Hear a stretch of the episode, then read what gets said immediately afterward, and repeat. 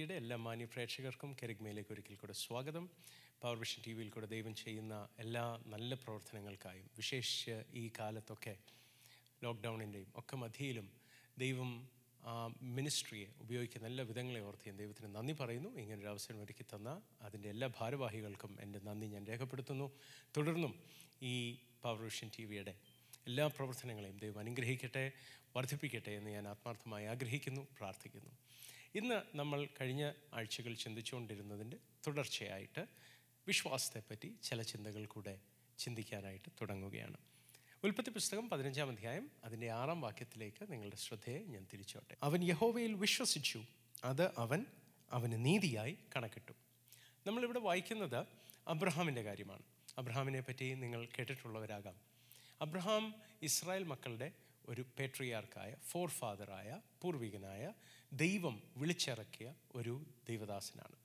അബ്രഹാമിന്റെ ജീവിതത്തിൽ ഒരു ചെറിയ പ്രശ്നമുണ്ടായിരുന്നു. അബ്രഹാമിന് കുഞ്ഞുങ്ങളില്ലായിരുന്നു.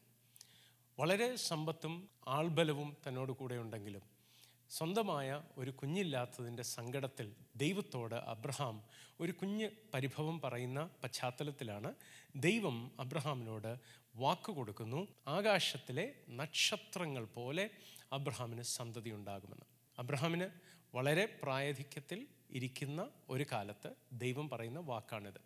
അത്രയും വാർദ്ധക്യത്തിൽ ആയിരിക്കുന്ന അബ്രഹാം ഇനി കുഞ്ഞുങ്ങളുണ്ടാകുമോ? ദൈവമേ നീ എനിക്കിതെല്ലാം തന്നു. എല്ലാ അനുഗ്രഹങ്ങളും എനിക്കുണ്ട്. എന്നാൽ ഈ ഒരു കാര്യം മാത്രം എനിക്കില്ലല്ലോ എന്ന് ഓർത്ത് വിഷമിക്കുന്ന അബ്രഹാമിനോട് ദൈവം കൊടുക്കുന്ന ഒരു വാക്കാണ് നമ്മൾ ഈ അധ്യായത്തിൽ കാണുന്നത്. അതിനോടുള്ള അബ്രഹാമിന്റെ പ്രതികരണമാണ് നമ്മളിപ്പോൾ വായിച്ചത്. അവിടെ പറയുന്നത് അബ്രഹാം ദൈവത്തെ വിശ്വസിച്ചു. അപ്പോൾ അബ്രഹാം ദൈവത്തിൽ വിശ്വസിച്ച തന്റെ വിശ്വാസത്തെ ദൈവം നീതിയായി കണക്കിടുന്നു. പുതിയ നിയമത്തിൽ യേശു കർത്താവ് വന്നപ്പോഴും നമ്മൾ യേശുവിൽ വിശ്വസിക്കുന്ന നമ്മളുടെ വിശ്വാസത്തെ കണ്ട് യേശുവിന്റെ നീതി നമുക്ക് നൽകുന്ന ഒരു വ്യവസ്ഥയാണ് ദൈവം കൃപയാൽ അനുവദിച്ചിരിക്കുന്നത്. നിങ്ങൾ യേശുവിൽ വിശ്വസിക്കുന്ന നിമിഷം മുതൽ ദൈവം നിങ്ങളെ നീതിമാനായിട്ടാണ് കാണുന്നത്. മനുഷ്യൻ സ്വന്തം പ്രയത്നത്താൽ എത്ര ശ്രമിച്ചാലും ദൈവത്തിന്റെ നിലവാരത്തിനൊത്ത് നീതിക്കൊത്ത് വരാൻ കഴിയാതിരിക്കെ യേശു ചെയ്ത പ്രവൃത്തി നിമിത്തം യേശു കാൽവറിയിൽ നമുക്ക് വേണ്ടി മരിച്ചത് നിമിത്തം നമുക്ക് ദൈവത്തോട് പ്രാഗൽഭ്യമുണ്ട് ദൈവത്തിന്റെ മുമ്പാകെ ചെല്ലാനുള്ള പദവിയുണ്ട് ദൈവം നമ്മളെ നീതിമാന്മാരായിട്ടാണ് കാണുന്നത്. അബ്രഹാമിലാണ് നമ്മൾ ആദ്യമായി അങ്ങനെ ഒരു കാര്യം കാണുന്നത്. അബ്രഹാം ദൈവത്തിൽ വിശ്വസിക്കുന്നു. ആ വിശ്വാസത്തെ ദൈവം നീതിയായി കണക്കിടുന്നു. കഴിഞ്ഞ ആഴ്ചകൾ നമ്മൾ ചിന്തിച്ചു. വിശ്വാസം എന്ന് പറയുന്നത് നമ്മൾ വെറുതെ ചിന്തിക്കുന്നത് മാത്രമല്ല ആത്മാവിൽ നിന്ന് വരുന്ന ആത്മാവിന്റെ ഒരു ഭാഷയാണ് ധൈര്യമാണ്. ആ ധൈര്യം എഴുന്നേറ്റ് കഴിയുമ്പോൾ നമ്മൾ ഏറ്റുപറയാൻ തുടങ്ങും. കൽപ്പിക്കാൻ തുടങ്ങും. നമ്മൾ ദൈവമക്കളാകെ കൊണ്ട് ദൈവം നമ്മൾ പറയുന്ന വാക്കിന് അത്രയ്ക്ക് അധികാരം നൽകിയിട്ടുള്ളത് കൊണ്ടും നമ്മൾ വിശ്വാസം എഴുന്നേറ്റ ശേഷം വിശ്വാസം നമ്മൾ ഉളവായ ശേഷം കൽപ്പിക്കുന്നത് ദൈവം ചെയ്യുക തന്നെ ചെയ്യും. ഇന്ന് അതിനോടുള്ള ബന്ധത്തിൽ ഈ അബ്രഹാമിന്റെ ജീവിതത്തിൽ അബ്രഹാമിന്റെ വിശ്വാസത്തെ പറ്റി നിങ്ങളോട് സംസാരിക്കാനാണ് എനിക്ക് താല്പര്യം. പുതിയ നിയമത്തിൽ നമ്മൾ കാണുന്ന വിശ്വാസം എന്ന പ്രയോഗം യവനായ ഭാഷയിൽ ഒരൊറ്റ പ്രയോഗമായിട്ടാണ് പ്രധാനമായും നമ്മൾ വായിക്കുന്നതും പഠിക്കുന്നതും. ഇംഗ്ലീഷിൽ ഫെയ്ത്ത് എന്ന് പറയുന്നു മലയാളത്തിൽ വിശ്വാസം എന്ന് പറയുന്നു ഗ്രീക്കിൽ പിസ്റ്റിസ് എന്ന് പറയാം. എന്നാൽ പഴയ നിയമത്തിൽ നമ്മൾ പല വാക്കുകളാണ് വിശ്വാസം എന്ന വാക്കിന് വേണ്ടിയിട്ട് കാണുന്നത്. നമ്മൾ മലയാള വേദപുസ്തകത്തിൽ വിശ്വാസം എന്ന് വായിക്കുമ്പോഴും പഴയ നിയമത്തിൽ പല വാക്കുകൾ അതിനുവേണ്ടി കൊടുത്തിട്ടുണ്ട്. ആ പല വാക്കുകൾ നമ്മൾ പഠിക്കാനായിട്ട് തുടങ്ങുമ്പോൾ ആ വിശ്വാസം എന്ന് പറയുന്ന ഒരൊറ്റ വാക്കിൽ അടങ്ങിയിരിക്കുന്ന പല തലങ്ങളും അതിന്റെ പല അർത്ഥങ്ങളും ആഴങ്ങളും ഒക്കെ നമുക്ക് മനസ്സിലാകാനായിട്ട് തുടങ്ങും. It's a multifaceted thing and as we begin to understand the implications of the meanings that the different Hebrew words give us, we begin to understand the depth and the layers. അതുകൊണ്ട് നമ്മൾ പെട്ടെന്ന് തന്നെ പഴയ നിയമത്തിലെ ചില വാക്കുകളിൽ കൂടെ ഒന്ന് കയറി ഇറങ്ങുകയാണ്. ഇതിലേക്ക് നമ്മൾ കടക്കുന്നതിന് മുമ്പ് എനിക്ക് നിങ്ങളോട് പറയാനുള്ളൊരു കാര്യം. എബ്രായ ഭാഷയിൽ സ്വരാക്ഷരങ്ങൾ ഇല്ലായിരുന്നൊരു കാലമുണ്ട്. ഉൽപ്പത്തി പുസ്തകമൊക്കെ എഴുതുന്ന കാലത്ത് ഉൽപ്പത്തി പുസ്തകത്തിന്റെ കാലത്ത് വവൽസ് ഇല്ലായിരുന്നു. അതുകൊണ്ട് നിങ്ങളൊരു ഉദാഹരണത്തിന് ചിന്തിക്കൂ. ഡേവിഡ് എന്നൊരു വാക്ക്. അപ്പോൾ ഇംഗ്ലീഷിലത് D A V I D. അപ്പോൾ ഈ അക്ഷരങ്ങളെല്ലാം കൂടെ ചേർന്നാണ് ഡേവിഡ് എന്ന് നമ്മൾ വായിക്കുന്നത്. ഇതിനകത്ത് വവൽസ് ഇല്ലെങ്കിൽ എ പോകും ഐ പോകും ബാക്കിയുള്ളത് ഡി വി ഡി എന്ന് മാത്രം അവശേഷിക്കും. ഈ ഡി വി ഡിയും കൊണ്ട് നമ്മൾ ഏതാണ് ഈ വാക്ക് എന്ന് എങ്ങനെ തീരുമാനിക്കും? നിങ്ങളൊന്ന് ആലോചിച്ച് നോക്കൂ. അതിന് D I V E D ഇട്ടാൽ ഡൈവ്ഡ് എന്നാകും എന്ന് വെച്ചാൽ ഒരാൾ എടുത്ത് ചാടി എന്നർത്ഥം വരാം. D A V I D എന്ന് പറഞ്ഞാൽ ഡേവിഡ് ആകാം. അപ്പോൾ സ്വരാക്ഷരങ്ങൾ ഇല്ലാഞ്ഞത് കൊണ്ട് വാക്കുകളുടെ അർത്ഥം തീരുമാനിക്കാൻ അന്ന് ചിത്രങ്ങൾ പോലെയുള്ള ആൽഫബറ്റ്സ് ആണ് ഏൻഷ്യന്റ് ഹീബ്രുവിൽ അവർ ഉപയോഗിച്ചിരുന്നത്. എന്ന് വെച്ചാൽ ഒരു ആൽഫബറ്റിന് ഒരു ചിത്രം പോലെ വരയ്ക്കുമ്പോൾ പല അക്ഷരങ്ങൾ അത് ഓരോന്നും ഓരോ ചിത്രം പോലെയാണ് ഈ ചിത്രങ്ങളുടെ എല്ലാം അർത്ഥം ഒരുമിച്ചെടുക്കുമ്പോൾ നമുക്ക് മനസ്സിലാകും ആ വാക്കിന്റെ അർത്ഥം എന്താണ്. അപ്പോൾ അങ്ങനെ ഒരു പിക്ടോഗ്രാഫിക്കായ പിക്ടോഗ്രാംസ് ഉപയോഗിച്ച ഒരു ലിപി പിക്ടോഗ്രാംസ് ഉപയോഗിക്കുന്ന ഒരു ഭാഷാരീതി എബ്രായ ഭാഷയ്ക്കുണ്ടായിരുന്നു. അപ്പോൾ ഈ നമ്മൾ ഉപയോഗിക്കാൻ പോകുന്ന ഈ പഠിക്കാൻ പോകുന്ന ഈ വാക്യത്തിൽ അബ്രഹാം ദൈവത്തെ വിശ്വസിച്ചു എന്ന് പറയുന്നതിന് എബ്രായ ഭാഷയിൽ അമാൻ എന്ന ഒരു വാക്കാണ് കൊടുത്തേക്കുന്നത്. അമാൻ.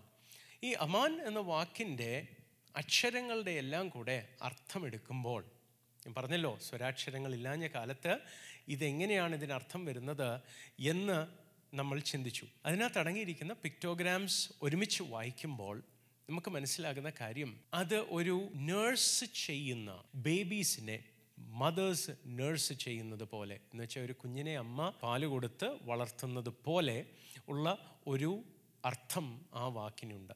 കുറച്ചുകൂടെ പറഞ്ഞാൽ സ്വന്തമായി ഒരു പേരന്റ് ഒരു കുഞ്ഞിനെ അഡോപ്റ്റ് ചെയ്യുമ്പോൾ ഇത് എന്റെ സ്വന്തം കുഞ്ഞാണ് എന്ന് പറയുന്നത് പോലെ ലീഗലി അത് സ്വന്തമാക്കുന്നത് പോലെ ഉള്ള ഒരർത്ഥമുണ്ട് അമാനിന് എന്ന് വെച്ചാൽ എന്താണ് ഞാൻ പറയാൻ വരുന്നത്?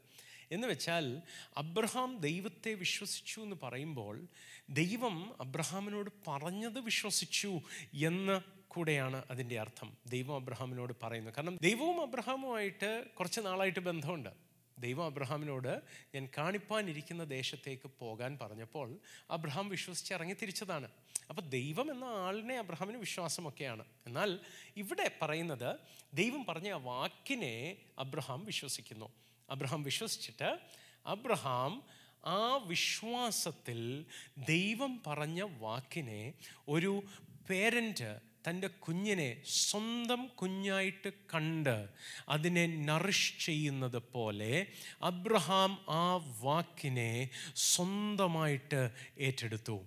ഞാൻ പലപ്പോഴും കണ്ടിട്ടുണ്ട് ആൾക്കാർ പറയുന്നത് ഇന്ന പ്രവാചകന്റെ ദൂതാണ് ഇന്നാര് പറഞ്ഞൊരു വെളിപ്പാടാണ്. അപ്പോൾ ആ കേട്ട വാക്ക് അല്ലെങ്കിൽ പ്രവചനം അല്ലെങ്കിൽ വെളിപ്പാട് ആ പറഞ്ഞ ആളിന് അസ്ക്രൈബ് ചെയ്യുകയാണ് ചെയ്യുന്നത്. ഇന്ന പ്രവാചകന്റെ ദൂതാണ്. പക്ഷേ അബ്രഹാം ദൈവം കൊടുത്ത വാക്കിന് ദൈവം പറഞ്ഞതാണ് എന്ന് പറഞ്ഞ് നിർത്താതെ അതിനെ സ്വന്തമാക്കി കൈക്കൊണ്ടു. കുഞ്ഞുണ്ടായിട്ടില്ല പക്ഷെ അബ്രഹാം എന്ത് ചെയ്തു? ആ വാക്കിനെ സ്വന്തമായി ഏറ്റെടുത്തു. സ്വന്തമാക്കി സ്വീകരിക്കുവാൻ അബ്രഹാം തയ്യാറായി. പലപ്പോഴും ദൈവം നമ്മളോട് നേരിട്ട് സംസാരിക്കുമ്പോൾ പോലും തിരുവഴുത്തുകളിൽ കൂടെ ആകാം അത് നമ്മൾ വ്യക്തിപരമായി ദൈവത്തോട് സംസാരിക്കുമ്പോൾ ദൈവത്തിന്റെ ശബ്ദം നമ്മൾ മനസ്സിൽ അറിയുന്നതാകാം. നമ്മളോട് അക്ഷരാർത്ഥത്തിൽ നമ്മളുടെ ചെവികൾ കേൾക്കുന്ന രീതിയിൽ ദൈവം സംസാരിക്കുന്നതാകാം. ഇറ്റ് മേ ബി എനിത്തിങ് പക്ഷെ ദൈവം സംസാരിക്കുന്നത് പലപ്പോഴും ദൈവം പറഞ്ഞിട്ട് ചെയ്തില്ല എന്ന് ആൾക്കാർ പറയുന്നത് ഞാൻ കേട്ടിട്ടുണ്ട്. എന്നാൽ അബ്രഹാം ദൈവം പറഞ്ഞു അല്ലെ ദൈവം പറഞ്ഞതാണ് എന്നാൽ ദൈവം അങ്ങോട്ട് ചെയ്യട്ടെ എന്ന് പറയുന്ന ഒരു മനോഭാവത്തിൽ നിന്ന് അല്ലെങ്കിൽ ദൈവം പറഞ്ഞതാണോ ആണെങ്കിൽ അത് ദൈവം ചെയ്യണമല്ലോ എന്നുള്ള ഒരു മനോഭാവത്തിൽ നിന്ന് മാറി അബ്രഹാം അതിനെ സ്വന്തമായി ഏറ്റെടുത്തു. സ്വന്തം കുഞ്ഞിനെ പോലെ ഏറ്റെടുത്ത് ആ വാക്കിനെ നറിഷ് ചെയ്യുവാനും അതിനെ ചെറിഷ് ചെയ്യുവാനും ഒക്കെ അബ്രഹാം തയ്യാറാകുകയാണ്. നമ്മളുടെ ജീവിതത്തിലും നമ്മൾ അങ്ങനെ ദൈവം പറയുന്ന വാക്കിനെ കൊണ്ടു നടക്കുവാനും അതിനെ ചെറിഷ് ചെയ്യുവാനും ഒരു കുഞ്ഞിനെ മാതാപിതാക്കൾ കരുതുന്നത് പോലെ ആ വാക്കിനെ കരുതുവാനും സ്നേഹിക്കുവാനും നമ്മളെ കൊണ്ട് കഴിയാറില്ല. പലപ്പോഴും ദൈവം പറയുന്ന വാക്കെല്ലാം നമ്മളൊരു സ്ക്രൂട്ടിനിയിൽ കൂടി കടത്തി വിടുകയാണ് ദൈവം ഇത് പറഞ്ഞതാണോ? ആദ്യത്തെ ചിന്ത. അല്ലെങ്കിൽ ദൈവം ഇത് പറഞ്ഞതാണെങ്കിൽ ഇത് ചെയ്യണമല്ലോ ചെയ്യുമോ എന്നുള്ള അടുത്ത ചിന്ത. അപ്പോൾ ദൈവം നമ്മളോട് പറയുന്ന വാക്കുകളെ സ്വന്തമായി എടുക്കാൻ നമ്മളെ കൊണ്ട് കഴിയുന്നില്ല. നമ്മളിപ്പോഴും സംശയിക്കുകയാണ് ദൈവം പറഞ്ഞതല്ലേ? എവിടെയാ? എവിടെയാ? എത്ര പേർ ചോദിക്കുന്നത് ഞാൻ കേട്ടിട്ടുണ്ടെന്നറിയുമോ? ദൈവം പറഞ്ഞിട്ട് എന്താ നടക്കാത്തത്? അപ്പോഴൊക്കെ നമ്മളും ദൈവവും രണ്ട് ഓപ്പോസിറ്റ് പാർട്ടീസായിട്ട് ദൈവം പറഞ്ഞ വാക്ക് ദൈവത്തിന് അസ്ക്രൈബ് ചെയ്ത് അവിടെ നിർത്തുന്നു. എന്നാൽ ആ വാക്കിനെ നമ്മൾ കരുതുകയും ആ വാക്കിനെ സ്നേഹിക്കുകയും ആ വാക്കിന്റെ കൂടെ നടക്കാൻ പഠിക്കുകയും ചെയ്യേണ്ടത് ആവശ്യമാണ്. സി വിശ്വാസം ഞാൻ കഴിഞ്ഞ ദിവസം പറഞ്ഞല്ലോ വിശ്വാസം എഴുന്നേൽക്കുമ്പോൾ ഒരു ധൈര്യമായി ആണ് എഴുന്നേൽക്കുന്നത്.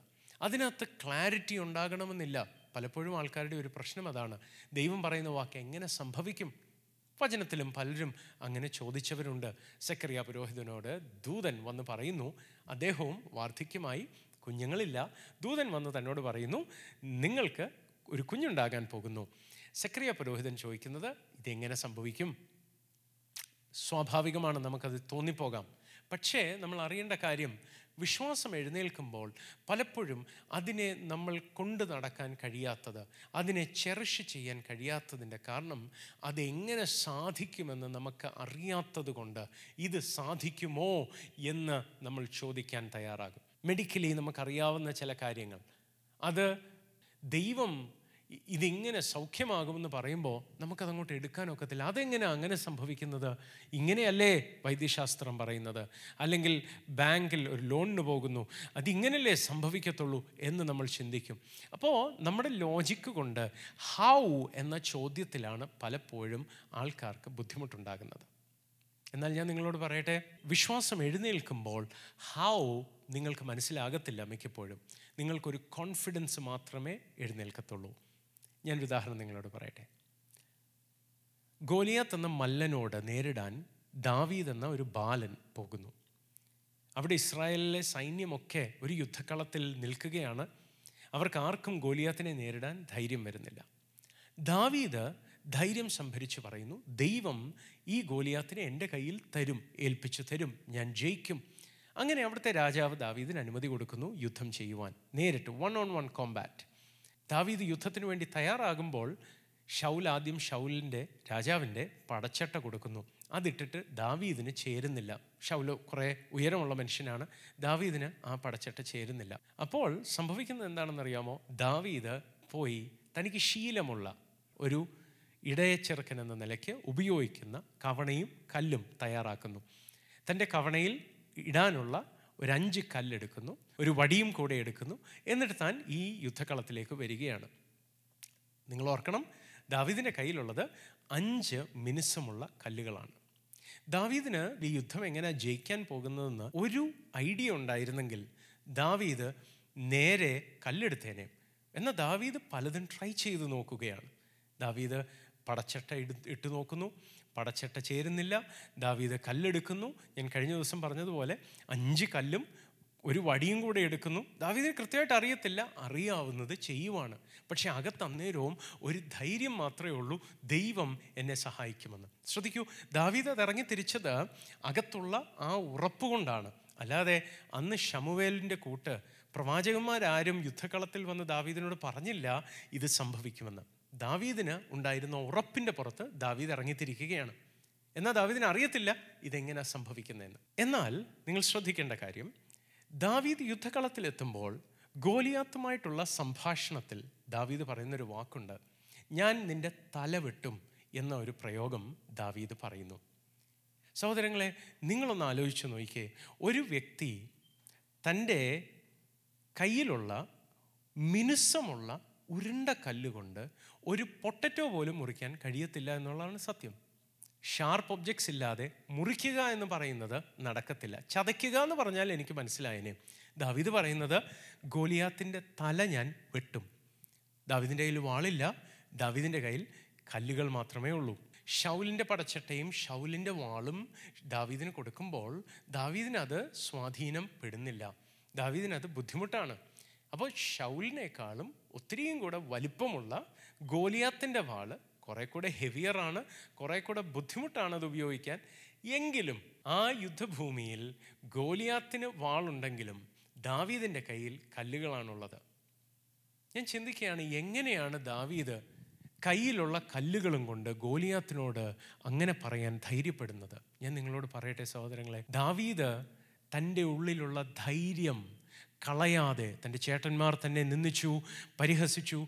രാജാവ് തന്നെ അധൈര്യപ്പെടുത്തി പറഞ്ഞു ഗോലിയാത്ത് വലിയ മല്ലനാണ് നിന്നെക്കൊണ്ട് കഴിയത്തില്ല എന്നൊക്കെ പറഞ്ഞെങ്കിലും ദാവീദിന്റെ ഉള്ളിൽ പകർന്ന ധൈര്യത്തെ ദാവീദ് കാത്തു സൂക്ഷിച്ചു. അതിനെ ചെറിഷ് ചെയ്തു. അതിനെ ആരുടെയും വാക്കുകൾക്ക് വിട്ടുകൊടുത്തില്ല. ഞാൻ നേരത്തെ പറഞ്ഞല്ലോ അബ്രഹാമിന്റെ കാര്യം. അബ്രഹാം സ്വന്തം കുഞ്ഞിനെ പോലെ ദൈവം കൊടുത്ത ആ വാക്കിനെ ഏറ്റെടുത്തു.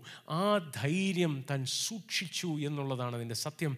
അതുപോലെ ദാവീദിന്റെ ജീവിതത്തിലും ആ ധൈര്യത്തിൽ ദാവീദ് മുന്നോട്ട് പോകുമ്പോൾ ഒരു കുഞ്ഞ് ഉളവാകുമ്പോൾ അമ്മയുടെ ഉദരത്തിൽ ഒരു കുഞ്ഞ് ഉളവാകുമ്പോൾ അതൊരു സിംഗിൾ സെല്ലായിട്ടാണ് വരുന്നത്. സൈഗോട്ട് എന്ന് പറയുന്നത് ഒരു സിംഗിൾ സെല്ലാണ് ഒരൊറ്റ കോശമാണ്.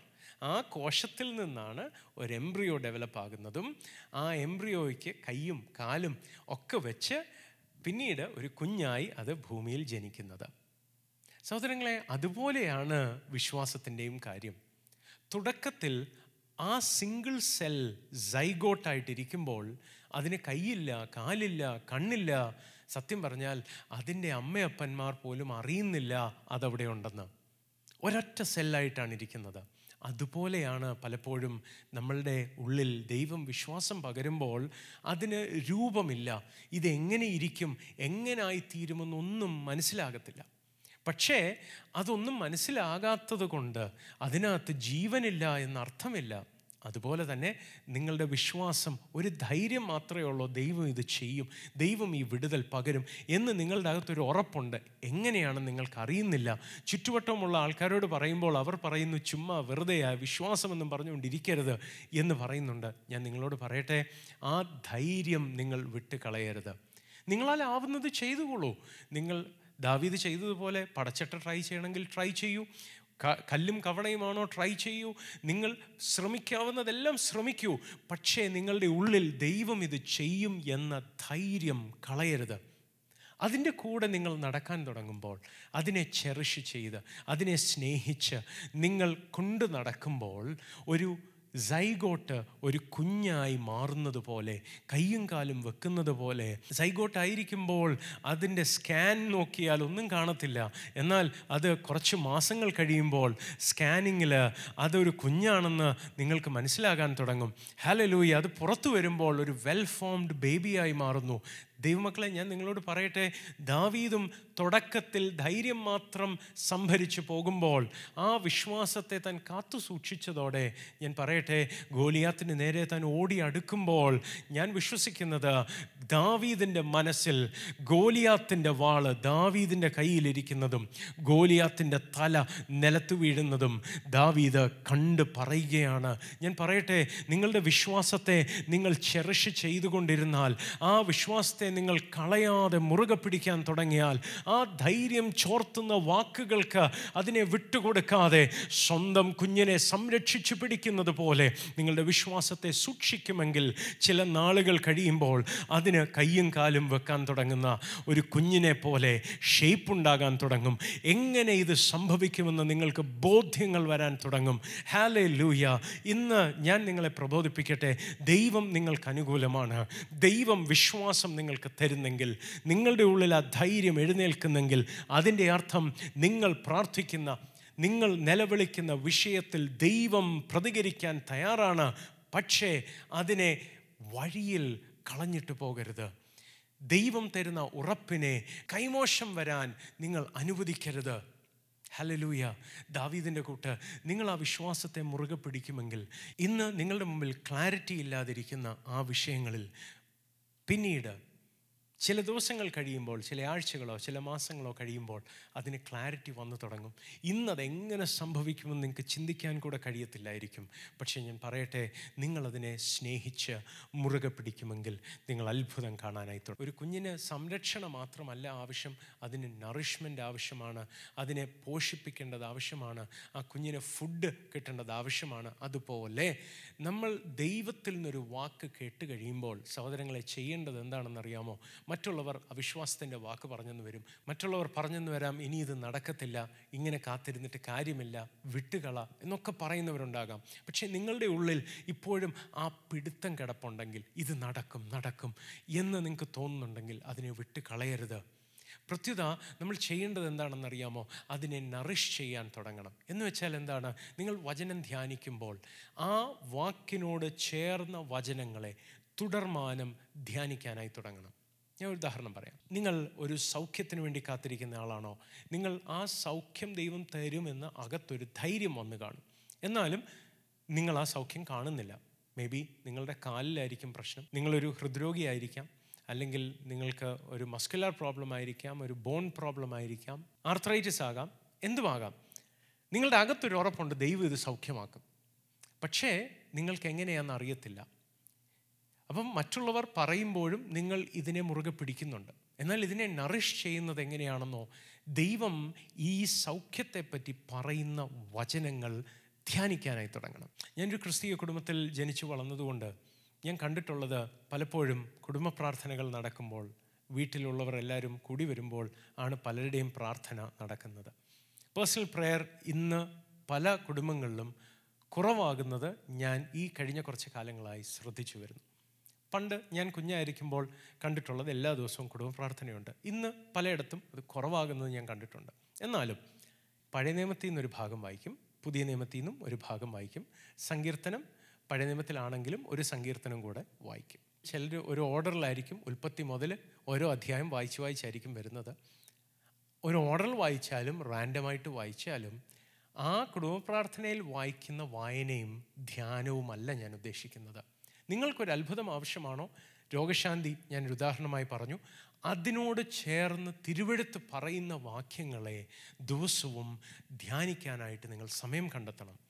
ആ ദൈവം തന്ന ഉറപ്പ് ദൈവം സൗഖ്യമാക്കും എന്ന ദൈവം തന്ന ആധാരം ദൈവം സൗഖ്യമാക്കുമെന്ന് ദൈവം തന്ന ആധാരം ആ വിശ്വാസം അതിനെ പോഷിപ്പിക്കാൻ ദൈവം പറഞ്ഞ ആ ഉറപ്പ് അത് കുറെ കൂടെ ദൃഢമാകുവാൻ ദൈവവചനം ആ വിഷയത്തിൽ പറയുന്നതിനെ നിങ്ങൾ ധ്യാനിക്കാനായിട്ട് തുടങ്ങും. ഞാൻ നിങ്ങൾക്ക് വേണ്ടി പ്രാർത്ഥിക്കാനായിട്ട് തുടങ്ങുകയാണ്. നിങ്ങളുടെ ജീവിതത്തിൽ എന്താണോ നിങ്ങൾ നേരിടുന്ന വെല്ലുവിളി? അതിനോടുള്ള ബന്ധത്തിൽ തിരുവെടുത്ത് എന്താ പറയുന്നതെന്ന് നിങ്ങൾ അറിയണം. ചില നാളുകൾക്ക് മുമ്പ് ഒരു ദേവദാസിനോട് ഞാൻ സംസാരിക്കുകയാണ്. വളരെ ശക്തമായ ഒരു രോഗശാന്തി ശുശ്രൂഷയുള്ള ഒരു ദേവദാസനാണ്. താൻ എന്നോട് പറഞ്ഞൊരു വാക്ക് ഇതാണ് ഞാൻ പെട്ടെന്ന് ഒരു സൗഖ്യം ആവശ്യമുള്ള ആളോട് സൗഖ്യത്തെപ്പറ്റി തിരുവഴുത്ത് എന്തൊക്കെ പറയുന്നു? ഒരു നാല് വാക്യങ്ങൾ. നിങ്ങൾ സൗഖ്യമാകേണ്ടത് എന്തുകൊണ്ടാണ്? നിങ്ങൾ സൗഖ്യമാകുമെന്ന് ഉറപ്പുള്ള വാക്യങ്ങൾ ഏതാണ്? എന്ന് ചോദിച്ചാൽ ഒരു നാല് വാക്യം പറയാൻ കഴിയുമോ എന്ന് ചോദിച്ചാൽ മിക്ക ആൾക്കാരെ കൊണ്ടും അത് കഴിയില്ല എന്നാണ് ആ ദേവദാസൻ പറഞ്ഞത്. ഒന്നോ രണ്ടോ വാക്യങ്ങൾ പെട്ടെന്ന് മനസ്സിൽ വരും. പക്ഷേ ഒരു നാലഞ്ച് വാക്യം പറയേണ്ടി വന്നു കഴിഞ്ഞാൽ യേശു ആരാണ്ട് സൗഖ്യമാക്കി എന്ന് പറയുന്നതല്ല. എനിക്ക് സൗഖ്യം വരുമെന്ന് ഉറപ്പ് വരുന്ന ഉറപ്പ് തരുന്ന വചനത്തിന്റെ വാഗ്ദത്തങ്ങൾ കാണിക്കാൻ പറഞ്ഞാൽ പലപ്പോഴും നമ്മൾക്ക് അറിയത്തില്ല. അതുകൊണ്ടാണ് ഞാൻ പറഞ്ഞത് ദൈവം ഇത് ചെയ്യും എന്ന ഉറപ്പിനെ നമ്മൾ നറിഷ് ചെയ്യാൻ പഠിക്കണം. അത് നറിഷ് ചെയ്യണമെങ്കിൽ ദൈവവചനം കൊണ്ട് അതിനെ നറിഷ് ചെയ്യാൻ തുടങ്ങണം. അതിനെ വിട്ടുകളയരുത് മാത്രമല്ല അതിനെ പോഷിപ്പിക്കാൻ തുടങ്ങണം. അത് കുറെ കൂടെ ബലപ്പെടുവാൻ നിങ്ങൾ പരിശ്രമിക്കാൻ തുടങ്ങണം. ഹലലൂയ പലപ്പോഴും ഞാൻ പറഞ്ഞു തുടങ്ങിയ ഭാഗം ഇതാണ്. നമ്മൾ ദൈവമാണ് പറഞ്ഞത് ഇത് നടക്കുമോ? എന്താ നടക്കാത്തെ? എന്നുള്ള ചോദ്യങ്ങളിൽ നിൽക്കാതെ അതിനെ സ്വന്തമായി ഏറ്റെടുക്കണം. എന്നിട്ട് അതിനെ പോഷിപ്പിക്കാൻ തുടങ്ങണം. അതിനെ നറിഷ് ചെയ്യാൻ തുടങ്ങണം. ഇന്ന് രാത്രി ഞാൻ വളരെ കുഞ്ഞൊരു മെസ്സേജാണ് നിങ്ങളോട് പറഞ്ഞത്. വളരെ സിമ്പിളായൊരു മെസ്സേജാണ് നിങ്ങൾക്ക് ധൈര്യം എഴുന്നേറ്റോ? നിങ്ങൾ കൽപ്പിച്ചു തുടങ്ങണമെന്ന് കഴിഞ്ഞ ആഴ്ചകളിൽ ഞാൻ പറഞ്ഞു. ഇന്ന് നിങ്ങളോട് ഞാൻ പറയുന്നത് അമാൻ എന്ന അബ്രഹാമിന്റെ വിശ്വാസത്തിന്റെ പ്രത്യേകത. ആ വിശ്വാസം കൊണ്ട് നടക്കാൻ പഠിക്കണം. ഒന്നും കാണാത്തപ്പോഴും ആ വിശ്വാസത്തെ നറിഷ് ചെയ്യാൻ തുടങ്ങണം. അത് വിട്ടുകള എന്ന് ആൾക്കാർ പറയുമ്പോൾ സാഹചര്യങ്ങൾ നമ്മളുടെ ചെവിയിൽ മന്ത്രിക്കുമ്പോൾ ഇത് നടക്കത്തില്ല നടക്കത്തില്ല. ശത്രു പറയുമ്പോൾ ഇതിനി സാധിക്കത്തില്ല. ഗിവപ്പ് ചെയ്യൂ വിട്ടുകള. ദൈവത്തിൽ ആശ്രയിച്ചിട്ട് കാര്യമില്ല എന്ന് പറയുമ്പോൾ വിട്ടുകളയരുത്. അത് ചെയ്യാനായിട്ട് എന്ന് തയ്യാറാകുമോ? അന്ന് മുതൽ നമ്മുടെ വിശ്വാസ ജീവിതത്തിൽ വ്യക്തമായ മാറ്റങ്ങൾ കാണാൻ തുടങ്ങും. അതുമായി നമ്മൾ മുന്നോട്ട് പോകുമ്പോൾ ക്ലാരിറ്റി ഉണ്ടാകാൻ തുടങ്ങും. ആ ക്ലാരിറ്റി വരുന്നതോടെ കുറേ കൂടെ ധൈര്യവും നിങ്ങൾക്കുണ്ടാകാൻ തുടങ്ങും. നിങ്ങളുടെ അത്ഭുതം നിങ്ങളുടെ പക്കൽ എത്തുക തന്നെ ചെയ്യും. ഒരു നിമിഷം കണ്ണുകൾ അടയ്ക്കാം നമ്മൾക്ക് പ്രാർത്ഥിക്കാം. നിങ്ങൾ ഈ ഒരു തലത്തിൽ ദൈവം എനിക്ക് വേണ്ടി പറഞ്ഞതാണല്ലോ. ഇനി അത് നടക്കുമോ? ചെയ്യുമോ? എന്താ ചെയ്യാത്ത എന്നൊക്കെയുള്ള ചിന്തയിലാണോ ഇരിക്കുന്നത്. ഇന്ന് ആ രീതി മാറ്റൂ. ഇന്നു മുതൽ തീരുമാനിക്കൂ. ഇതിനെ ഞാൻ സ്വന്തമായി ഏറ്റെടുക്കുകയാണ്. ഒരു കുഞ്ഞിനെ അതിന്റെ അപ്പനും അമ്മയും സ്നേഹിക്കുന്നത് പോലെ ദൈവം പറഞ്ഞ വാക്കിനെ സ്നേഹിക്കാൻ തുടങ്ങും. സാഹചര്യങ്ങളോ വ്യക്തികളോ അതിനെതിരെ നിന്നാലും അതിനെ വിട്ടുകളയാതിരിക്കൂ. നിങ്ങൾ അതിനു വേണ്ടി നിന്ന് സഹിക്കുന്നെങ്കിലും അത് വിട്ടുകളയാതിരിക്കൂ. അതിനെ പോഷിപ്പിക്കാനായിട്ട് സമയം കണ്ടെത്തു. ആത്മാവിൽ പ്രാർത്ഥിക്കുവാൻ വചനം ധ്യാനിക്കുവാൻ ആ വിഷയത്തോടുള്ള ബന്ധത്തിൽ തിരുവെടുത്ത് പറയുന്ന വാക്കുകളെ ധ്യാനിക്കുവാനായിട്ട് കമ്മിറ്റഡായ ഒരു സമയം ഏറ്റെടുക്കൂ. ഞാൻ നിങ്ങൾക്ക് വേണ്ടി പ്രാർത്ഥിക്കാനായി പോകുന്നു. പ്രിയ കർത്താവെ ഞങ്ങൾ ഒരുമിച്ച് തിരുമുഖത്തേക്ക് നോക്കുന്നു. ഈ ഈ പ്രോഗ്രാം വഴിയായി ഈ മെസ്സേജ് കേൾക്കുന്ന ഓരോ പ്രിയ ദൈവമക്കളെയും അവിടുത്തെ കരങ്ങൾ ഏൽപ്പിച്ച് പ്രാർത്ഥിക്കുന്നു. കർത്താവെ അവരുടെ ജീവിതത്തിൽ അങ്ങ് പറഞ്ഞ വാക്കുകൾ അങ്ങ് അവർക്ക് നൽകിയിട്ടുള്ള ഉറപ്പുകൾ കർത്താവ് ലോകം അത് എടുത്തു കളയാൻ അങ്ങ് സമ്മതിക്കല്ലേ എന്ന് യേശുവിൻ നാമത്തിൽ ഞങ്ങൾ പ്രാർത്ഥിക്കുന്നു. അത് ബലപ്പെട്ടു വരട്ടെ അപ്പ. അവരുടെ ഉള്ളിൽ അങ്ങ് പകർന്ന ആ വാഗ്ദത്തം എന്ന വിത്ത് അത് വേരൂന്നട്ടെ അത് ബലത്തോടെ ഫലമുണ്ടാക്കുവാൻ അങ്ങ് ഇടവരുത്തേണ്ടതിനായി പ്രാർത്ഥിക്കുന്നു. കർത്താവെ അവരുടെ ജീവിതത്തിൽ ദീർഘനാളുകളായി കാത്തിരുന്ന വിഷയങ്ങളിൽ അത്ഭുതങ്ങൾ അവർ കണ്ടു തുടങ്ങട്ടെ അപ്പ. അവർ അങ്ങ് പകരുന്ന ധൈര്യവുമായി ചുവട്ടടികൾ മുന്നോട്ട് വെക്കുവാൻ അങ്ങ് കൃപ കൊടുക്കണമെന്ന് പ്രാർത്ഥിക്കുന്നു. അങ്ങ് പറഞ്ഞ വാക്കുകളെ സ്നേഹിക്കുവാനും ആ വാക്കുകളാൽ വന്ന വിശ്വാസത്തെ പോഷിപ്പിക്കുവാനും അതിനെ നറിഷ് ചെയ്യുവാനും അവിടുത്തെ വചനത്തോടു കൂടി ഇരിക്കുവാൻ കൃപ നൽകണമെന്ന് പ്രാർത്ഥിക്കുന്നു. ഞങ്ങളെ കേട്ടുകൊണ്ടിരിക്കുന്ന ആരെങ്കിലും രോഗികളായിരിക്കുന്നെങ്കിൽ അപ്പോൾ അവിടുത്തെ സൗഖ്യത്തിന്റെ കരം യേശുവിന്റെ നാമത്തിൽ അവരെ തൊടേണ്ടതിനായി പ്രാർത്ഥിക്കുന്നു. റൈറ്റ് നൗ അപ്പ അവിടുന്ന് അങ്ങനെ ചെയ്യണമേ. കർത്താവെ മനസ്സിടിഞ്ഞവരെ അങ്ങ് ബലപ്പെടുത്തിയാട്ടെ. യേശുവിന്റെ നാമത്തിൽ ആശ നഷ്ടപ്പെട്ടു പോയവരുടെ ആശ മടങ്ങി വന്ന് തുടങ്ങട്ടെ അപ്പ. ഓ ഹാലെ ലൂയ ഹാലെ ലൂയ എംബേഴ്സിൽ നിന്നും കെടാറായി കിടക്കുന്ന ആമേൻ ആ കനലിൽ നിന്നും ഒരു തീ ആളി കത്തുന്നത് പോലെ യേശുവിന്റെ നാമത്തിൽ കഴിഞ്ഞ നാളുകളിൽ ഉണ്ടായിരുന്ന വിശ്വാസം ഓൾമോസ്റ്റ് അണഞ്ഞുപോയി എന്ന് ചിന്തിക്കുന്ന ചിലർ അവരിൽ ധൈര്യം ഇപ്പോൾ എഴുന്നേറ്റ് തുടങ്ങട്ടെ. യേശുവിന്റെ നാമത്തിൽ ഞങ്ങൾ അവർക്കായി പ്രാർത്ഥിക്കുന്നപ്പ. അവിടുന്ന് അങ്ങനെ ചെയ്യണമേ? അവിടുത്തെ നാമത്തെ ഉയർത്തണമേ. യേശുവിൻ നാമത്തിൽ തന്നെയപ്പ. Amen.